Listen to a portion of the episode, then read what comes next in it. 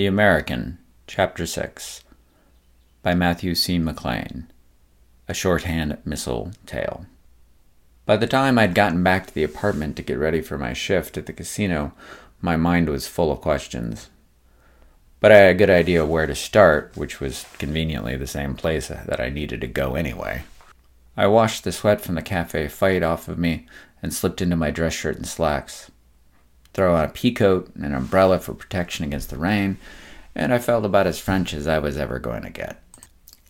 Even so, I didn't want to spend a lot of time walking in the rain, so I took the tram into the better part of town, watching the high rise tenements disappear behind the foothills to be replaced by the terracotta roofs of Old Town. I stepped off the tram onto the seaside promenade that was filled with tourists even at this time of year, but much closer to the casino than home. Still early by gambler hours, it was easy to slip around to the back and through an employee entrance. While it certainly lacked the lights and impressive architecture of the grand front, the back did have a large canopy to let smokers enjoy their habit out of the rain. In my case, it would allow me to catch Gaspard on his way in. I didn't have to wait too long. Many of the pit bosses weren't friendly with the employees they managed, and Gaspard was no exception setting a quick pace as he moved towards the entrance. Even so, he picked up his step when he spotted me by the door. I shook off my coat and made as if I had just arrived, hoping to set him at ease. I reached for the door as he approached, but didn't get out my security card. Gaspard had already had his out and swiped it, but I still had a moment to say hello. He nodded and mumbled something, then slid through the cracked door with his narrow shoulders like a man escaping a flooding compartment. I pushed in through the door behind him. I followed the standard protocol with Gaspard as I did with shop owners and anyone else that I wanted something from who also happened to be French.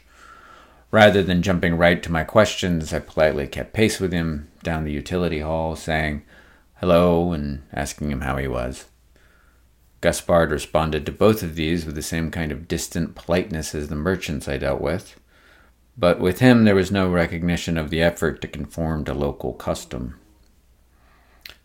Sensing that he was as warm as he was gonna get, I asked him, The Corsican last night, uh, was the patron he was bothering older, good looking, big white teeth? Gaspard stopped short in the middle of the hallway, causing a couple of croupiers to move around him with the speed and fluidity the casino demanded of its staff. The stare Gaspard gave me didn't contain any of the nervous sweatiness that he had displayed in the holding room. There was only the silent authority that he exuded as a pit boss. That doesn't matter to you. I appreciated Gaspard's need to maintain some distance from other employees, but I was getting tired of him pretending it applied to me. Between the Corsican mentioning a girl and the trio ruining my breakfast, there were more questions than I wanted to be bothered with.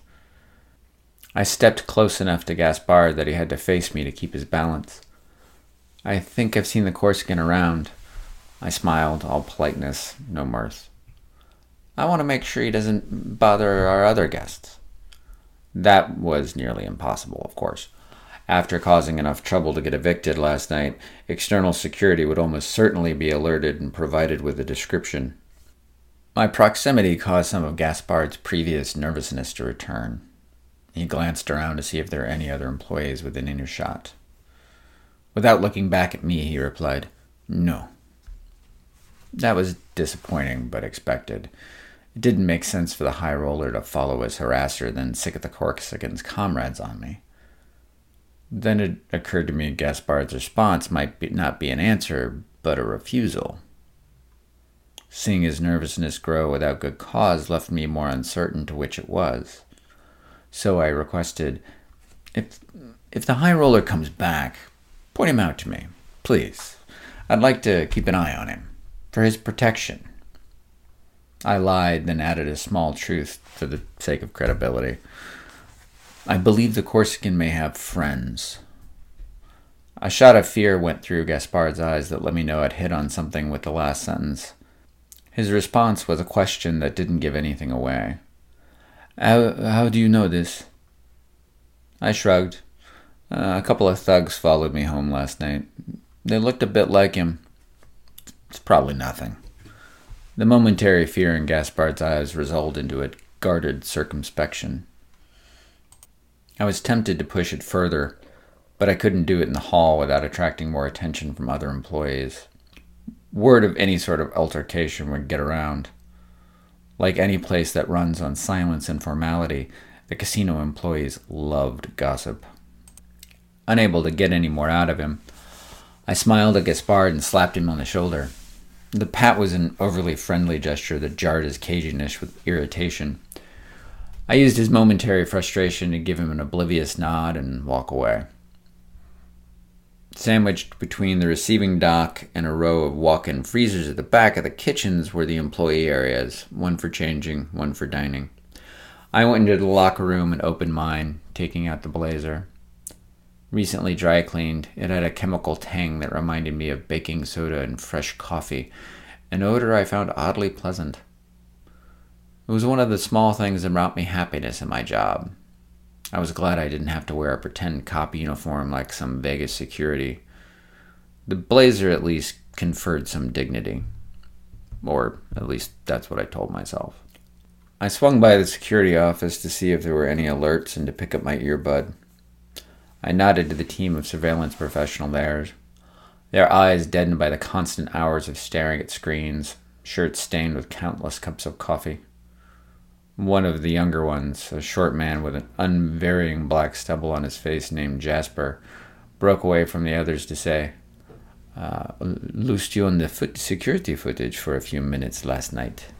I nodded, popping in my earbud, the constant noise of the casino chatter joining our conversation through it.